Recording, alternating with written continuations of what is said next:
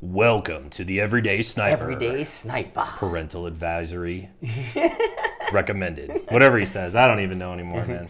For mature audiences. Yeah. As if we're mature. Yeah. Rated E for Everyday Sniper. Rated E for everyone. Welcome back. This is Mike from Mile High Shooting. Mike's here and Frank from Sniper's Hide. And I went coyote hunting a couple weekends ago. Did you? Did you go to Adam? And so that's what that. Yeah. So that's one of those things where like I'm trying to find some personal time to do some cool stuff. And it's what was your rig up on coyotes, man? Did you go out to the range or did you go somewhere else? No, we went up to the mountains. Oh, Diane?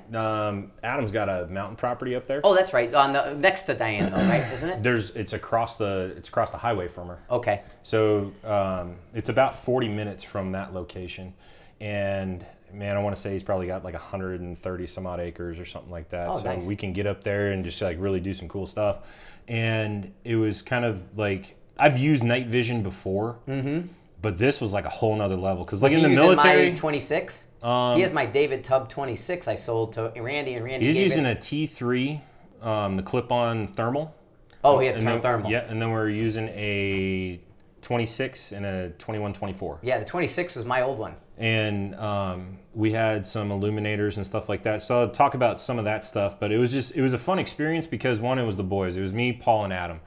And we had gone up the day. We helped them move some stuff. And then the plan was, okay, we're going to go out at night. And we have, a bunch of AR rifles, like just builder, like Lego AR rifles. But we have like literally like $130,000 worth of night vision equipment with us. What I mean? It's like, it's ridiculous like to go hunt these dogs. I don't care what anybody says. I think a coyote is probably the smartest freaking predator that is out there, period.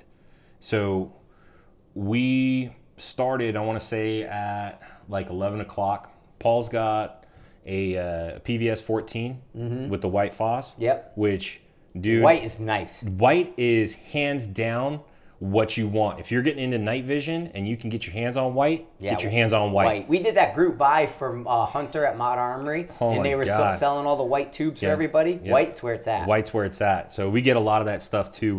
Most of our stuff comes from L3. So we have the 21-24s. We get the Bnvds, the binos, the dual tube. The dual tube in white FOSS is freaking crazy. It's like you're just walking around in the daytime, no problem. And I was using a green PVS-14, and then Adam had a handheld thermal imager, and then each one of our guns had some type of night vision device on there. So Adam would find it with the thermal. There's an IR laser that's on the monocular, and he'd point at it, and then we'd look at it with the night vision, and he'd circle the area with it, right? And we're like, oh, yeah. And then we turn on our IR illuminators and flood the area with IR light, and then you can see like eyes reflecting and everything like that. It was really cool. So we got smoked though. So check this out. We went to three separate locations. We had the call going and everything, and Adam's got this call down, dude. So he does. Does he have the electronic? Or he's got an electronic push button deal, but it's got a menu of things that you can do. So he's like, he hits one, and it's like some animal that's dead. It sounds terrible. I'm like, it kind of makes you want to cringe, and it's like a dead rabbit or something, or a dying rabbit. It's like, aah! And it's everything's quiet, right? And then you might hear something off in the distance, right? So when they start calling to us, Adam will flip the script and call back to them with the coyote. Oh, nice. Right? So he kind of has their language worked out. He's like the coyote whisperer. Okay. So, dude, these coyotes that we called in the third position were like a mile and a half away up on this hill.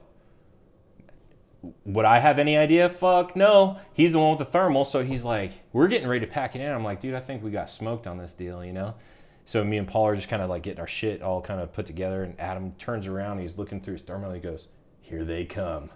I was like, oh shit. So we turned our tripods around, and started looking that area. And you can hear them calling as they're getting closer. They're calling, they're trying to figure out where we're at in relation to them. Well, there's a ravine that comes down to the right, and they're coming from the wind side. So the ravine comes down to the right, and we're like, dude, they come down this ravine. We got interlocking sectors of fire, defense in depth. I mean, we're hooked up. We're ready to fucking smoke these dogs.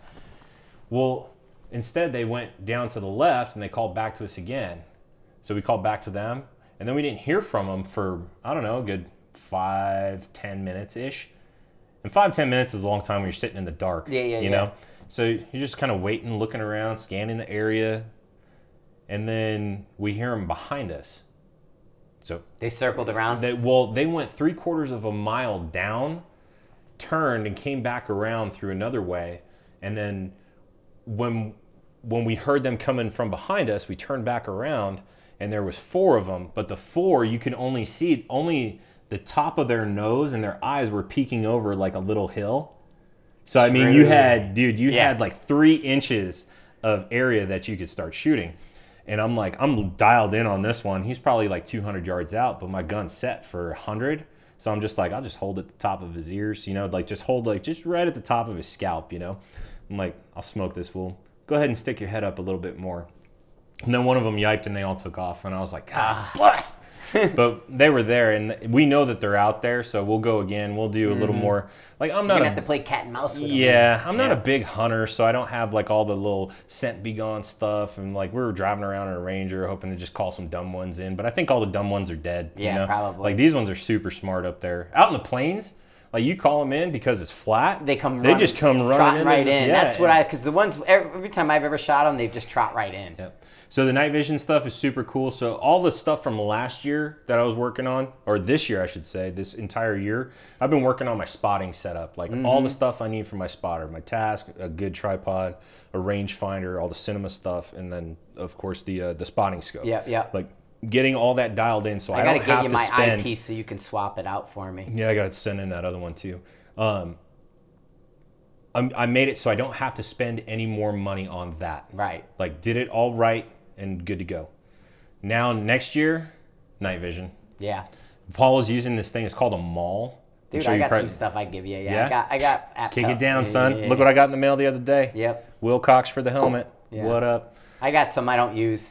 Bring it on. I have a 14. It's a good one, but it's not. It's green. It's an old one. But then I have pointers too that you guys can play with, flood and shit. Oh yeah. You want. Yeah. Like take the fucking go through your stuff and let me know what you got. We'll dig through it like a garage sale or something. Exactly, but it, I forgot what else I was gonna say with that. Nah, that's pretty much it. That mall that Paul's got. Mm-hmm. So it's the commercial one. They make a commercial and like a military one, dude. That thing compared to a D-ball or like any PEC that's out there. It was like a floodlight. Oh, yeah. I was like, oh, my God. Steiner, you guys do the Steiner stuff. It works really good. Yeah, the Steiner, the D-balls work really well. This thing is like set up for all that special forces. You know, I was into stuff. It a lot more. And it's more twice the price, right. You know. So, I mean, you get what you pay for. But if you want something that's going to work really well as far as a laser aiming device plus, you know, an IR lamp or something like that, D-ball is definitely the way to go. We used to do all the classes. We did the qual for all the Simrad stuff. So if you were a unit that used Simrad or a government agency, we did their qual for them. So I did a lot with that. And then with the ABSOC guys, the Air Force is probably who I did the most night vision stuff with next to Rangers, you know what I mean? Mm-hmm. But a lot of that was, you know, just doing the sniping shots at night and everything. But we used it. My favorite was with the Air Force because those guys are a little bit more... not necessarily snipers, they're a little mix, but they still came to us for all their classes. So they had all brand new shit, you know, so it was always good to do the Air Force classes for night vision. Yeah, the shit's not all beat up. Right. It was all brand new. Dude, it was all brand new. They opened plastic when they showed up with any ABSOC class. The guys that came, if it was a unit, like we did a lot of the combat weathermen and the TACPs and the PJs. The combat weathermen and the TACPs, when they finished their initial schools, would come to us and do their like sort of advance before they went to their combat schools, and all their shit was brand new out of the plastic. That's good. So yeah, it was cool. But let's talk to you. We got your scopes here. Well, we mentioned in the last podcast Mark V's, and a lot of we see a lot. Leupold guys were at the Sniper's Hide Cup, and they're shooting the Mark V's. Last year at the Precision Rifle Expo. The Leupold guys were there with the Mark V's, and I talked with those guys there. And I know there's not a lot of review stuff on Mark V's because people always come on the hide and say, hey, you know, Mark V, I don't see a lot on it, but I think they're a good, solid, honestly, I think it's probably one of Leopold's best scopes in a lot of years. Hands down. So, yeah.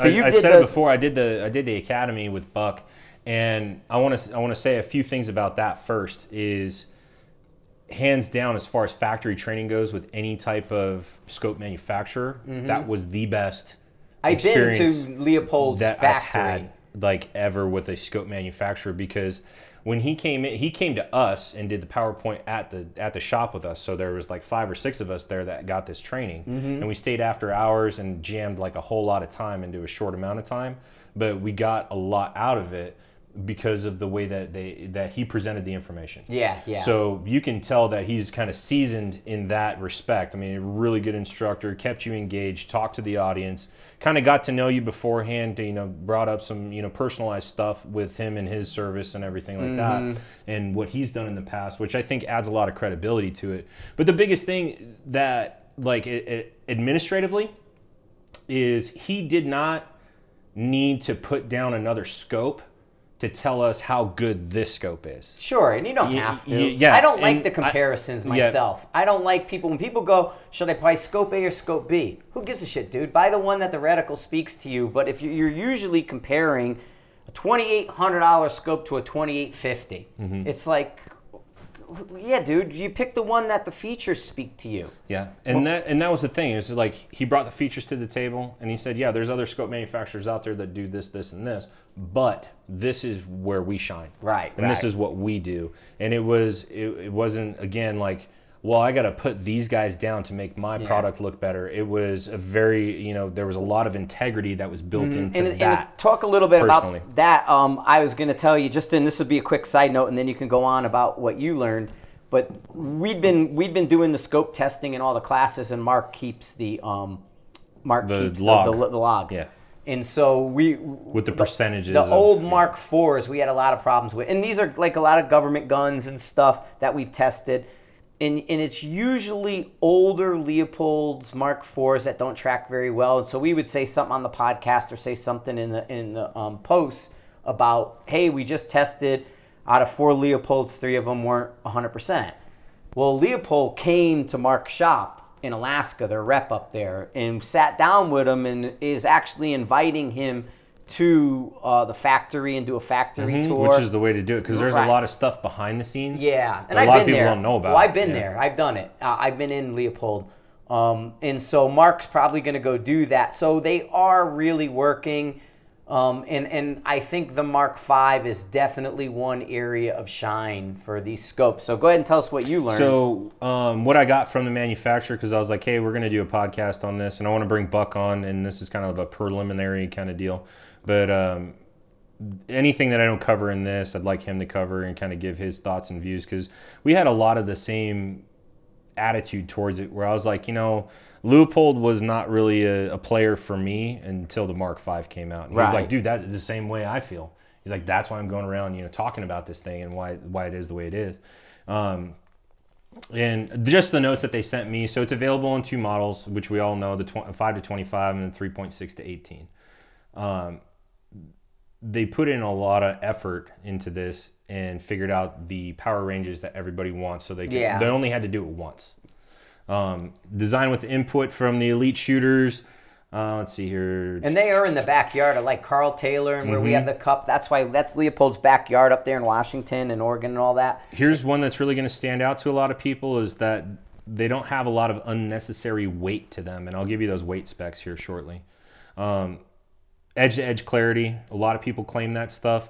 When you're looking at it, you're looking for the flatness of the actual glass. You're not, you know, when it comes to the edge. And they'll put blockers in. Yeah, they put blockers arown the edge so you get the edge. And we talk about that. There's a lot of distortion in the edges of optics. And when we start putting reticles out there, there's distortion that comes up. So when they're talking about flat glass and edge-to-edge clarity, they're putting something in there so you're not seeing that bit of distortion. And it's one of the reasons I don't like to get out of that center third of a scope, because that's the sweet spot.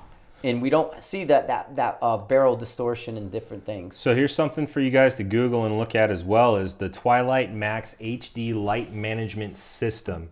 Twilight Max HD light management system. That sounds impressive. So it delivers the perfect balance of image and color and contrast, light transmission, and glare management. Ooh. So fancy. Watch out for that. So, and that's one of the things you'll see when you look into a loophole and you look into a couple of high-end scopes and stuff like that. What you're looking for in that glare management is basically the ridges that are inside the front. Yeah, they put, basically it looks on like the objective side. Yeah, if you look inside a scope tube, it looks like it's threaded inside. And what that's doing is it's preventing the secondary light waves from scattering and diverting and splitting. And what secondary light waves do is give you glare and lens flare. And so what they'll do is that's like a dampening system. So when those secondary light waves hit those ridges, they're gone. And so then your picture looks crisp and clear, and you don't get a lot of lens flare, light, and distraction in there. Which allows them to use this type of scope and that low light stuff too, mm-hmm. because you know where's that primaries. Sun? Yeah, where's that sun? It's going down over the ridge, and you're looking towards waves that. Are bad. Yeah, and you're looking towards that direction. You're gonna, it's really gonna shine in that. And no pun intended. Like US Optics Honeycomb ARD is designed specifically because if you look at a US Optic Honeycomb ARD. It's thick. The honeycombs are big, and it's a tube. Like each honeycomb is a honeycomb tube that goes down the inside of that sunshade. So the entire inside of the sunshade has that honeycomb system in it. That's meant to direct primary light waves down in a straight line into your scope and not get that lens flare that we're talking about. So they have a zero lock system. So the M5C3 zero lock adjustments are the heart of the Mark V HD. What it does basically, it provides precise and repeatable tracking and dead on to zero. So you got 30 mils up of adjustment, or you got 30 mils of adjustment, right? And then you have three turns, which is made possible because it has a 35 millimeter main tube. And that's how they redesigned the entire erector housing for this particular scope. So that main tube, the reason why scope tubes are getting bigger and bigger. So the reason why they're doing that is because the parts in there are staying the same. It's just allowing that movement. More elevation. More elevation, more wind. It's not light. It's just scope tubes aren't light because the erectors inside are the same size, like Mike just said. Right. It's that movement they're looking for. It's the movement on the inside. And the nice thing with this lock, because I like this turret for Leupold. This is one of my favorite ones. I have it on the Mark VI, like you were talking about. Mm-hmm. And here it is. He's got the push button unlock, right? But then you can also push it and go. It'll go 1 mil below zero. Yes. So he has a zero stop, 1 mil set below. But he also has a lock at zero. Yep. So it's when really I wind it down, it locks at zero and it stops. Right. Now, or you can go below zero if you need it. Right. So you have your cattail is built in already. So your switch view, if you want to call it that. But on the turret itself, it has indicators, which there are other manufacturers out there that have indicators, but they don't have dead-on indicators that you can visually see or feel. You have to look for them through the turret cap. If that makes sense. So it's on the stem of the actual of the turret itself, underneath the cap. So your markers for your when you're going up, yeah. So when you're going up on this guy, and you can hear those positive clicks on there. It sucks in that piece that you use for your zero stop, and then when you get to your third revolution, which this one isn't obviously set at zero yet, the pop will come up. Yeah, the pop will come up on the top, so you know you're on your third. So it's giving you 2 points of visual. The lock is 1 point, and then the indicator is another. Yep. And where that really kind of made sense to me, it's like, well, how many people are going past the first rev? How many people are going past the second rev? When I was shooting that 308, that 16-inch 308 for a year, and I was dialing out to 1,400 yards to see if we get it. I was at 25 mils. Yeah, you're on a rev now. Right. So that's kind of where it stood out to me, and I was like, there may be a point where I need that. I have that. Yeah, at night when you have to physically feel what's going on. But I still have that barrel, so I still need that rev indicator. Yeah. So. No, if it's all good stuff. What else did they have? What he has a halfway indicator on here, huh? Why do they have a halfway indicator? It's pretty nice they do, but I see he's got a halfway mark. Oh, on the power? Yeah, in the power setting. There's actually a halfway mark, which is cool. It's got a rapid eye adjustment too, so it's not locked down to the actual eyepiece. Yeah, it's not the eyepiece anymore. They're doing a European type ocular adjustment where Leupold used to be very similar to Nightforce, where you have to unlock the ring and then turn the entire ocular. This has the European rapid, which is pretty new for Leupold. So they have a 5-25 that weighs less than 30 ounces, up to 10 to 15 ounces lighter than any existing scope that's in its class, and then you have the 3 to 16 that weighs less than 26 ounces. What that means to you, when you pick up a scope that weighs about 3 pounds and it's a lot thicker than this boy right here, you're not going to want to exactly throw that heavyweight scope onto a hunting rifle. What they're allowing you to do with this particular model, it seems everybody's looking for the crossover between precision rifle and hunting. Yep. Well, the 3.6 to 18 is your crossover. Is your crossover in that world. That 3 power gives you your field of view. You're going to turn it down, you're going to find it, and then you're going to zoom in if you have to. But if you don't have time to zoom in or can't, the 3 is giving you everything you need. The military, hunters, and law enforcement like those 3 powers because it's that big field of view for them. So that's why you see 3 to 20s, 3 to this, 3 to that. Mm-hmm. It's that perfect range. Right. I'll tell you, just from shooting, just from going after coyotes the last weekend, we were using 1 to 6s, and just getting a 0 at 100 yards was a pain in the ass. I wanted my 5 to 25 back. I wanted a 3 to 18. I wanted a 4 to 16. I wanted anything other than a goddamn 1 to 6. Yeah, it was terrible. Again, we're shooting minute of dog. We're not shooting, pie plate accuracy, and it was something that I needed for myself. So that 1 to 6 is going away immediately. The reticles that the reticles that they offer right now are the TMR, the H59, the Tremor 3, and the CCH. The CCH is the Combat Competition Hunting Rifle Reticle. Is that Leupold's Horus? Yes, basically. So it's Leupold. They have the Christmas tree style reticle. So it's like a Christmas tree based off the TMR is what it looks like. Right. So it has your half mil markers, your full mil markers. A lot of guys were looking at the TMR and they were going, man, that reticle is way too thick. Well, the illuminated one, yes, is a little bit thicker. The illuminated one is nice as far as the TMR is concerned, because when you turn on the illumination, it's almost daytime red. Right. So that if you're looking in the trees and the woods and anything that's dark, you actually have a reticle. And it is a little bit thicker. The non-illuminated one is not as thick as that one. Gotcha. And we measured that all up and everything. And, of course, they're backed by lifetime guarantees. So there's other scope manufacturers out there that will sell you a guarantee or sell you a warranty and then give you a scope that comes with it. Yeah. These guys, they've had that warranty since 1907. Yeah. So I went to Leupold's factory, and just for they make more scopes in 8 months than every European manufacturer combined in 1 year. So if you take every scope made in Europe, your Swarovskis, your Collis, your Schmittenbenders, your Zeiss, and if you put all of those Miopta, if you put all of them together, what they make in 1 year, Leupold makes in 8 months. They have 700 employees over there. They can do 3 shifts. It's huge. And it's in the U.S. And they're the largest index machine factory.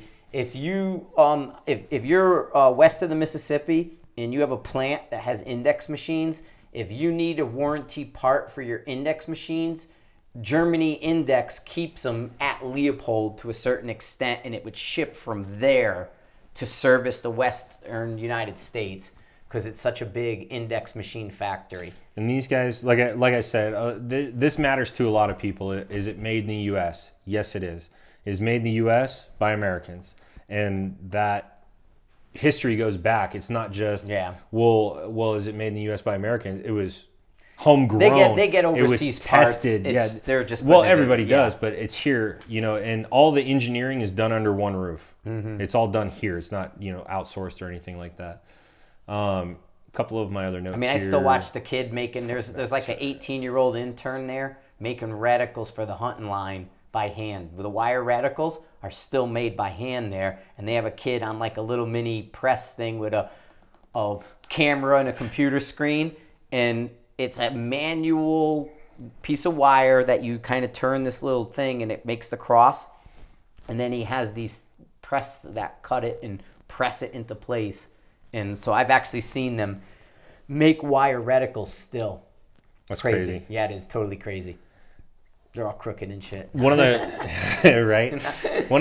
claims to fame on this is that they run it through the Punisher test. Yeah, they have a bunch of stuff. They have the dunk tank there that they put like 10 scopes in this like contraption. So there's numbers put to this, but 5,000 rounds when they test these, 5,000 rounds on a 375 H&H. Oh wow. And then they test it, so they'll do 2,500 rounds. Then they'll do 10,000 rounds. Then they'll do five, you know. Did you ever see the one here at Greeley at Burris Steiner? Is it a drop one? It's a pile driver. Yeah, okay. And so you're in Burris's factory here, and Steiner has their department here too. And you hear what sounds like a pile driver. Tink, tink, tink, tink. And it just sounds like something's, you know, piling a friggin' telephone pole into the ground type of thing. Right. And what it is they load a scope into this friggin' fixture, and it's just pile driving on an I-beam, and it's mechanical, and it just goes ka-dink, ka-dink, and it's the metal on metal. Right. Shaking. So Leupold has one that vibrates. They have a shaker like that. They have the underwater shaker. Yep. Because I've seen it. Well, when they go through this test, it's good that you bring that up, because when they go through those tests, they go, okay, 2,500 rounds. Is everything still on the scope? Yeah, yeah. Can you still look through the scope? Yep. Right? And then they go, okay, well, is it waterproof? Mm-hmm. Did it seal? Is it still sealed? Does it still track? All right, run it through another 1,000 rounds. Run it through another 1,000 rounds. Run it through another 500 rounds. And run it against these other ones. Yeah, they put like 10. The fixture I saw, for especially the underwater shaker, had like 10 scopes on it. Mm-hmm.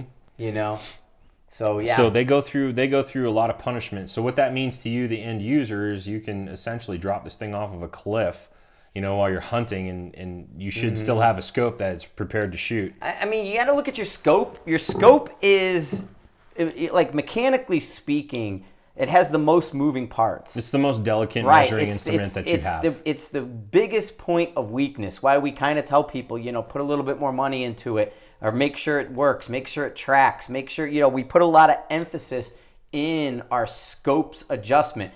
These are not spotting scopes. No. These are telescopic sights. And so what that means is the sight part of it has to adjust.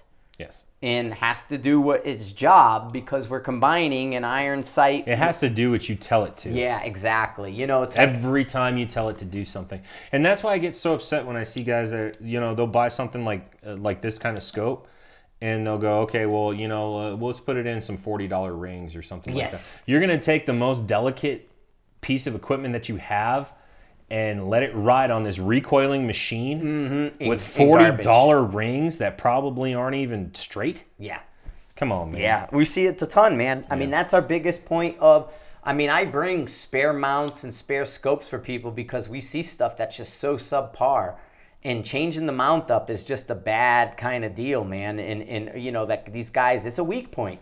And you got to make sure this stuff is square and straight and everything's good. We'll talk about the optic real quick itself as far as the glass is concerned. What I've noticed, and complicated sand. I've put this, I've put this on Facebook as well, on the Everyday Sniper page, probably like 2 years ago. Somebody wanted to see the difference between a Leupold Mark V and a Nightforce Attacker. Yeah. Attacker. And the Leupold Mark V, when you look through it and you can see it in the photos there, I don't know if they're still up, or they should still be up anyways. If you're on Facebook anymore, I'm thinking about quitting that shit.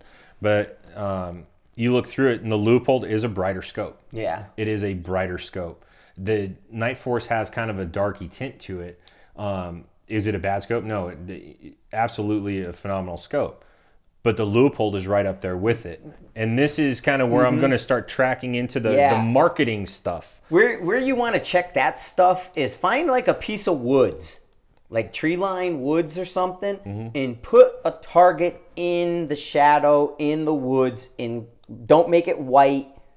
Oh, it should almost be a mount. Yeah. Basically, you almost want a deer mount. Yep. And you need to go like really just 3-6 feet into the woods. Put something there. Then see what your scope looks like. If you really want to test that kind of stuff, you gotta go in. If you walk outside, like these scopes are designed for daylight, so your 5600 color, your Kelvin. So you're basically looking at a 5600 Kelvin light deal. Fluorescent lights are going to make it look funny. Incandescent lights are going to make it look funny. Because those are going to hit that too. Right. Yeah. So those are in weird places. Yeah. So outside, all scopes should look pretty good if we're looking just... If we walk out our front door here in your area, mm-hmm. if we look out your front door, it should look the way it's supposed to. Now, where you're going to see which one's going to beat the other is now... two things. Can it look into that shadows and peer into those woods like I'm talking about? But then if you want to look at your scope and you want to really tell how good it is, red and yellow. Put something red and yellow out there because they don't normally adjust for red and yellow. So you'll see blue, greens, not reds and yellows. And so on an Air Force color chart, the red and yellows always fall off hard. In the blue and black will stay pretty good. So that's where you want to look. You want to really push the scope, look into the woods. Well, and that's the, again, going into that marketing stuff is the low light perception and creative marketing of the company. So you're looking at a scope. In most places, in most cases, you cannot take that scope outside and look through it. Mm-hmm, so you have to be inside under their lighting, looking across their big, It's like SHOT Show. SHOT Show with those sodium lights, everything looks terrible, and everybody's looking through scopes at SHOT Show. Exactly, and a lot of people don't even know what they're looking for. Right. But what they do know is that that lighting has been tuned, as far as the coating in the glass is concerned. Mm-hmm. So it's been tuned for outside. Lower scope manufacturers tune them for inside. So that when you look through it, it pops and you go, oh man, that dude, for the scope, this is the best money I could spend. No, dude, it is not. Right. The best money that you can spend is a scope that performs on another level for less. Yeah. That's the best money that you can spend. And I think that's what you get when you talk about a Leupold. I think it's a solid off. I mean, I don't know. I think they're on par with a lot of that. But it is... I like what they did with the Mark V. I think the Mark V took them to a new level. I mean, I think it's...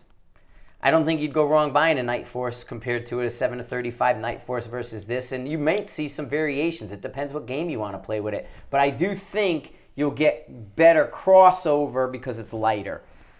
So yes. Guys can play the hunting game. They want to play both games. If you want to play long-range hunting, this is where you're going to start looking at stuff. This is where you want to start looking in the woods. This is where you want to start comparing them.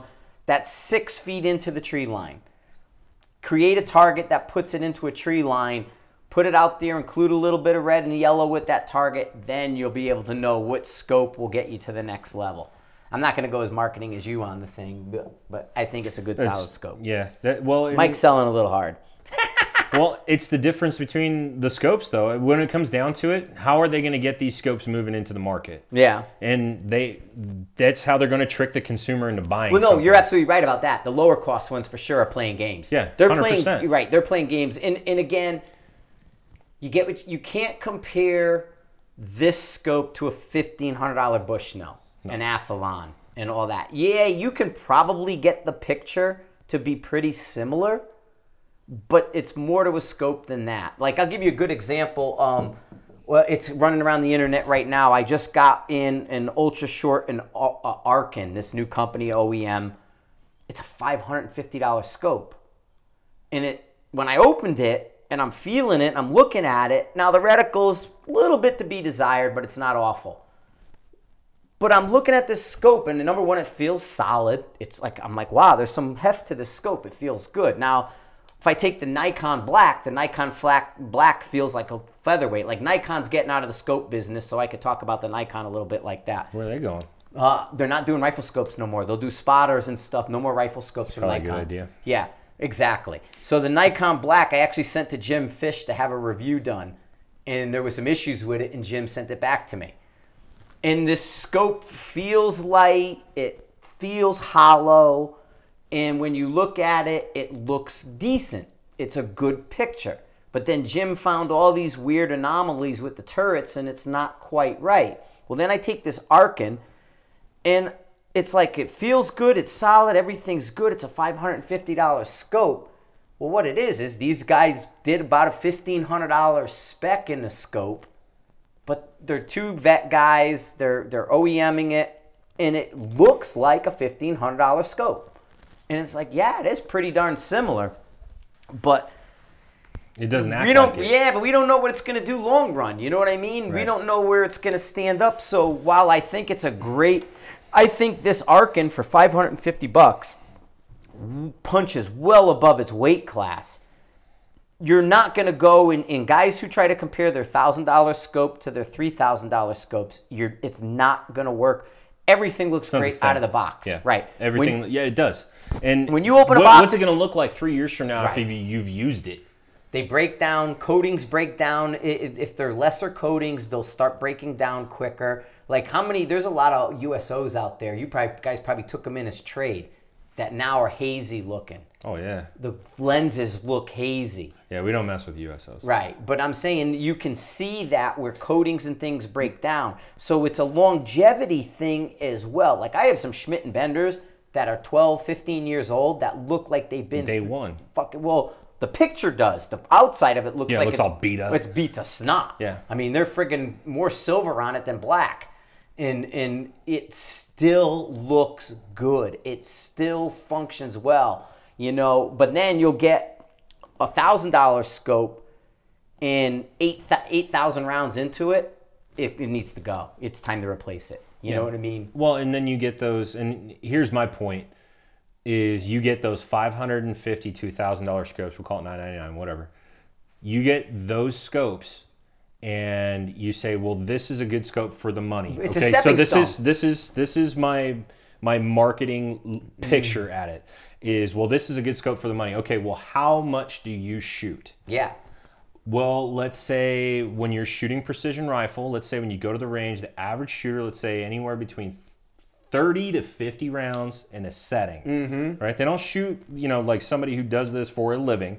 They shoot when they go to the range. They want to shoot 30 to 50 rounds. So if we start doing math on that and start doing barrel life and we start doing scope life on it, your scope, over 3-4 years could only have 200 or 300 rounds on it. And you're like, man, this thing has lasted me forever. Right.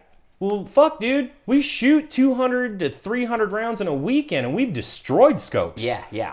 And it's like, as far as that is concerned, how much are you going to get into this? How much are you going to shoot? Is it a stepping stone? Yes, It's a stepping stone. However, when you buy that $550 scope, you now have a $550 weight. Because you're not getting rid of it, and if you do, you're getting rid of it for $100. Yeah, 50. Okay, so you're now buying high to sell low, and you just wasted $400 that you could have put into the $1,000 scope or the $1,200 scope. I'm not selling you guys on it. I'm just saying that's how the manufacturers look at it. That's how they get you. And if you were to just invest your money into it properly the first time, you could have a scope that's going to last a long time. I'm laughing that, hey, Nightforce asked for scopes back, and I sent them all the demos back. And it's like, okay, cool. Well, I just went and got all my old ones and put them back on because they'll translate. They'll go from...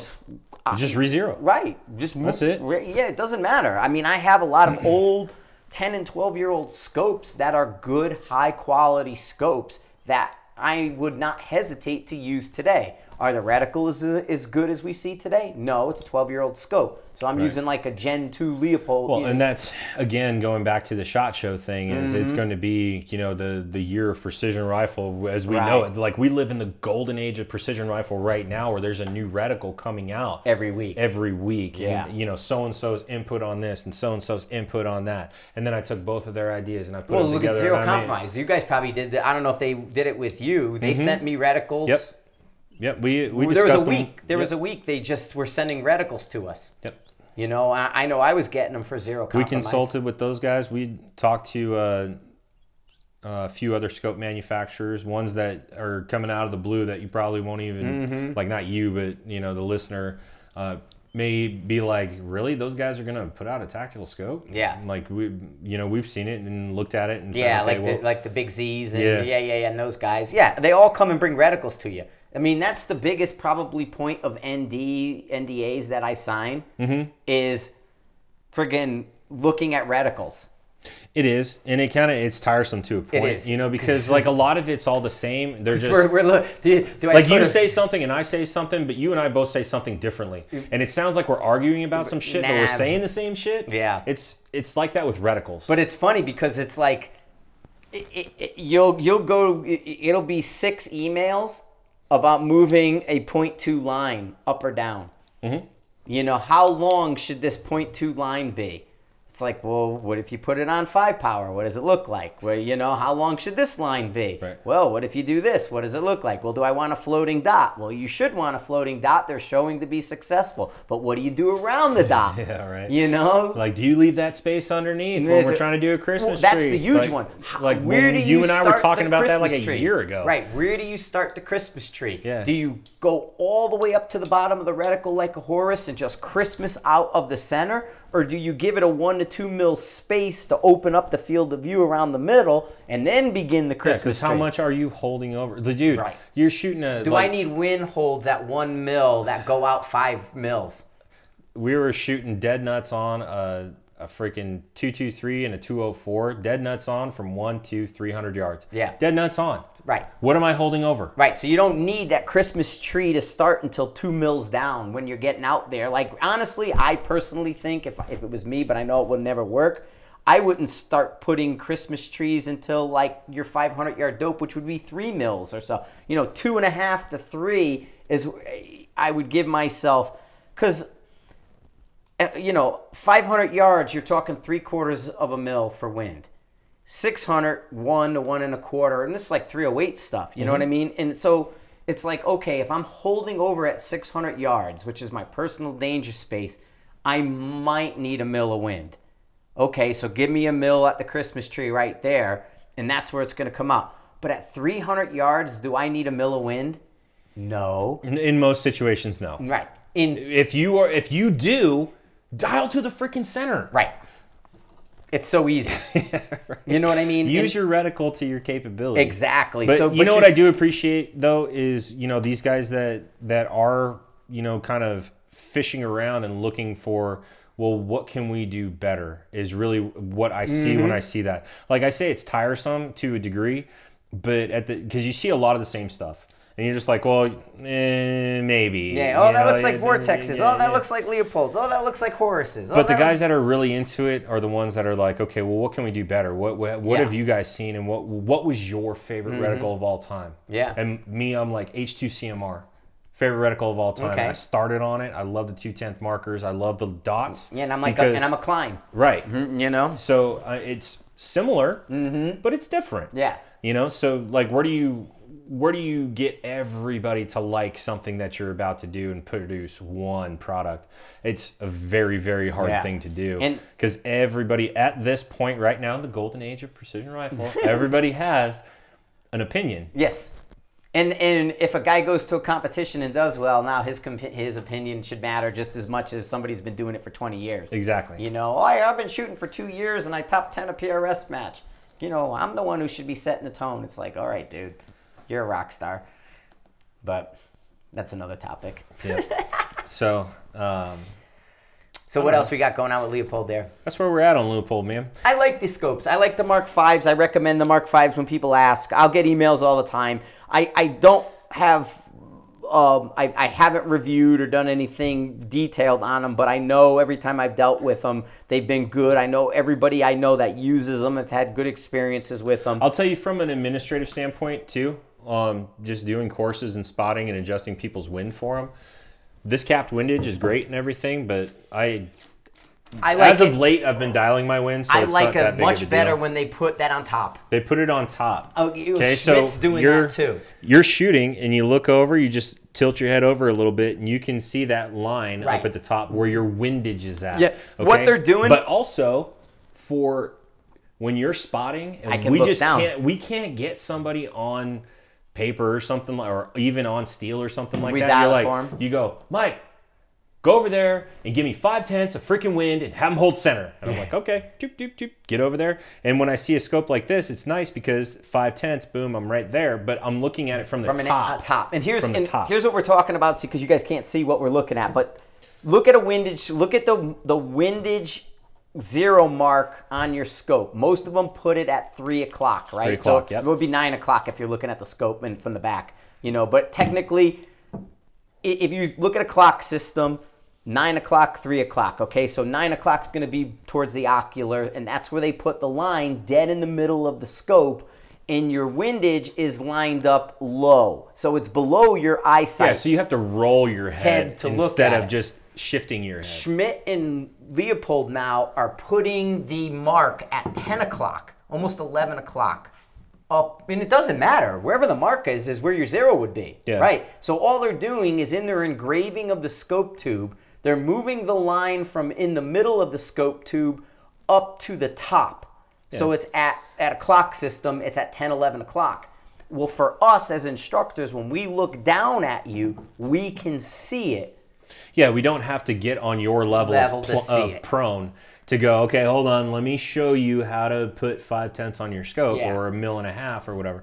I can do it from the top real quick and just stand right there and wait for the next call, mm-hmm, and try to get that individual dialed in or do it myself. So. And honestly, that minor change to me is, I don't want to say groundbreaking, but I want to say it's impactful. That it minor yes, change, impactful is a good word. To just move it from 9 o'clock to 11 o'clock has an impact on how you operate, and I like that, and I applaud Leupold for doing that. Yep. So a lot of good things coming out of this scope. I haven't come across a whole lot of negatives. This is my personal first Leupold scope. I'm going to put on that 6.5 mm-hmm. PRC. I'm going to shoot with Casey, and then this is going to be his scope. I'm giving this one to him, and mm-hmm. then I'll end up getting another one. But I'm obviously going to zero it, and it's going to be like both our rifles. You know, she just stayed at my house. So I'm going to have an opportunity to shoot it because he'll be in town traveling in and out and everything. So I'll come back around to it and give you my personal opinion as far as being behind the gun and shooting it. I've looked through it 1,000 times. I love looking through this scope. When we do the Pepsi Cola challenge out there on the stop sign, when we're at the shop and everything, and we have all the high-end scopes out there, this definitely competes with it. So it has my vote. Yeah, it's good stuff. What else? Where else have you been? What else have you been playing with over there? Oh, and you should. I just got a Hornady 4-DOF Kestrel. Oh yeah, talk about some of that. We'll end up. We got like 12 minutes left, man. So I can probably breeze through that real quick and mm-hmm. Just to catch up on that 4-DOF. Yeah, we're kind of circling back around. So our last course, we were having some serious trouble with 4-DOF. So I called up Hornady. Mm-hmm, Jaden. Yeah, I talked to Jaden. And then I called up Kestrel and I... talked to them. Yeah. Katie. Yeah, mm-hmm. Talked to Katie. And there was a few things that I like did. Me. I think they just tolerate me. Who knows? You know, 99%. Yeah, whatever. So the biggest difference between the Hornady 4-DOF and the Elite is going to be one, how many guns you can carry. Right. And it doesn't have a range card and stuff. There's no range card. And there's certain verbiage that they cannot use because it's trademarked. Yeah. So, I mean, like, all in all, is it a Kestrel? Yes. Does it have a 4-DOF system in it? Yes. Does it still have, can you still adjust BC? Yes. So, like, it still has a lot of the same feelings and a lot of operational stuff up front. Mm-hmm. It's just a different system under the hood. Right. So, what I was looking for, because I don't use Applied Ballistics, I've used it, but I don't like using it, so I just don't use it. Right. So I don't have anything on my phone for Applied Ballistics. I never had an Applied Ballistics Kestrel. I've played with them and taught people how to use them. And yeah, you guys like, I understand them on their like, shelf. Yeah, I get it, and I walk through people, instructional stuff over the phone. I have PowerPoints for it and all that stuff. I just don't use it.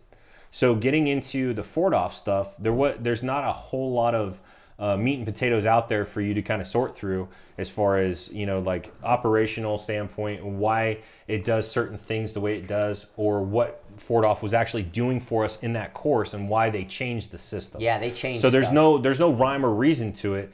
And even talking to them, it's like there's a very, very technical answer, but there's, unless I'm doing it, I don't understand it. No. So, hey, buddy. No playing. Hey, get over here. He wants to play with me. He's trying to beat me up. He's all rubbing up on your microphone. Yeah. So, anywho, back to the Kestrel. Getting into the Kestrel, there is a simple setup system. Do I need to get you guys a room? Mm-hmm. Pretty close. He's French kissing me. Yeah, he got a little bit of that Texas Leghound in him. So just let him finish. It's probably best for everyone. Yeah. Go ahead. With the getting into the Kestrel and firing it up, from my perspective, pulling up the phone app, so going into the Kestrel Ballistic app, having it linked to the Kestrel itself, and then following the instructions was great. It led you to the right direction. Now, I'm a big fan of Ballistic Arc. Yeah. Ballistic Arc has never treated me wrong. I think we're going to go back that way because we talked about this. I'm going to get a hold of Joe. I got my tablet all set up for it. Yeah, so. We're going to go back to Ballistic Arc and because really we can build maps of ranges and right, everything. Right, we're going to there's more function. It's a solid platform. If I wanted to transfer 15 people data, this is the way to do it. Ballistic Arc will let us do it. Ballistic Arc is hands down the way to do it. But that's here nor there. But yeah, let's go back to Kestrel in the Hornaday and stuff. So you basically did muzzle blast. Well, here's what I did is when I was setting it up, because I don't like having the jumps in all the extra data there. Like I'm just anticipating. It changes the elevation. I anticipate it. I'm like, dude, I don't want to deal with it. So I turn all the wind off because I don't need it. Right. I turn the wind off, wind zone 1 off. But I tried something different and I put in the mile per hour of my gun. For wind 2. So if it's a 308, I put 4 miles an hour in. My 6mm, I put 6 miles or 7 miles an hour in, and so on and so forth. So when I did that and then calibrated it, I calibrated it at 800 yards, checked it at 600 yards, checked it at 1,000 yards, and everything lined up the same as my Ballistic Arc. Nice. So I was like, good. Well, perfect. Now I just have a handheld system. I don't have to use my phone. Like when I'm trying to figure stuff out real quick, I don't have to worry too much. So it was a super simple process to set up. I really like it so far. I'm going to do a little more shooting with it, obviously, and put some different calibers in it. And they changed something because we had that class we talked about where guys had a problem. Well, I had guys from that class send me messages 2 weeks later, and basically Hornaday did an update and fixed the problem. So whatever they did in that one intern, and you talked to Jaden and he said they were having an update issue or something, broke something, they changed something, broke something. And sometimes it's your phone too. I mean, you got to have the most up-to-date operating. As hell. Yeah. I mean, honestly, I'm in a zone now where the apps are driving me so crazy because our phones are changing so fast. And it's not always an app problem. And I'm not trying to say it's an app problem, but it is a function of the system we're using is the problem. Well, you have, again, you have one thing that's doing three things okay. Yeah. You don't have one thing that's doing one thing really well. Right. And so, I mean, I'm going back, I've been doing my data books over again. I'm doing a laminated. I got the lamination. I just bought a whole bunch of lamination sheets. I'm doing Ted's paperwork. I'm doing a bunch of stuff, and I'm going back, closer to hard copy again. And actually, I'm a little bit happier playing hard copy and not even dealing with my phone. And I feel better even just leaving the phone in the damn car. Yeah. I'm trying to get away from my phone as well. That's why I'm trying out the different. But the Hornaday's kind of working again, and with that, I like the idea that you're putting your mile an hour gun in the wind, and that lines it up. I feel like it kind of hacked the system a little bit. It worked. Yeah, and it brought all the numbers, because when you do add wind, it pushes and pulls and drops and raises and everything like that. And it's too much. It's too much. There's too much information. So I was just like, dude, what if I just put the mile per hour of my gun in there and see what happens? And then shoot it. Boom! It just happened, and I was like, perfect. Done. Don't touch it. Yep. Leave it alone. But it just, from my standpoint, it's really kind of a pain in the butt to recommend something to somebody, and then a week later, an update breaks it. Yeah. And then you look like the bad guy. That's what drives me nuts. And so it's easier where I can say, well, here's a piece of paper and your info's not going to break. Yeah. You might break the tip on your pencil, but that's about it.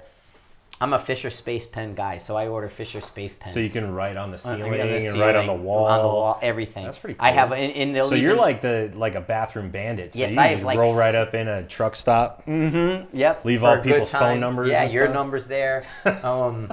I got Mark's number in one. It's true. If you want to have a good time, give me a call. Right. Mark, you won't have. You're not lying. No, I'm not. I'm being honest. Yeah. So you can't fault me for it. Mm-hmm. And if he lies there and giggles, Just goose him and he'll be... Yeah, she's right there on the side. Yeah, yeah. All righty, what else we got? We're good, man. We're up on the hour. Yeah, we're all set. I'm good, man. We can As always, thank you guys for listening. Thank you guys for subscribing. Tell your friends about us. Yes, we need more. We're coming up to SHOT Show. We're coming up to the year. They're going to start... as soon as that year passes over, they're going to start announcing, you know, where everybody lines up in the Podbean app, and we like to be up there. Yeah. And guys, I see when you walk by me and you double take it because you know it's me. You could say hi. Just say hi. Yeah, I'm fine with that. Just say hi. Like, I think it's funny when people double take me. Yeah. And then they just keep on moving. Yeah. You could stop and say hi. I'll give you a sticker, man. Yeah. I had one guy in the class. Give a nod. Say what up. Lost stickers and stuff, and he came on. He's like, my stickers blew out of the car on the way home. I mailed him new ones, man. No problem. It's like, yeah, I'm good with it. So, yeah, you could say hi, dude. Even if you see me in a freaking airport and you do the double take, you can say hi. I'm fine with it. Yep. I get it. You're going to walk by me in first class and everything, and it might be a little weird, but you could still say hi. And the seat's like double your size. Yeah, yeah. You know, you can tell when you guys recognize me. It's not like you don't notice it. Yeah. But just say hi. Cool. Yeah, just exactly. Make him happy. Say hi. Say hi. Just fucking say hi so that he stops saying it. Yeah. All right, dude. All right, peace out. We're out.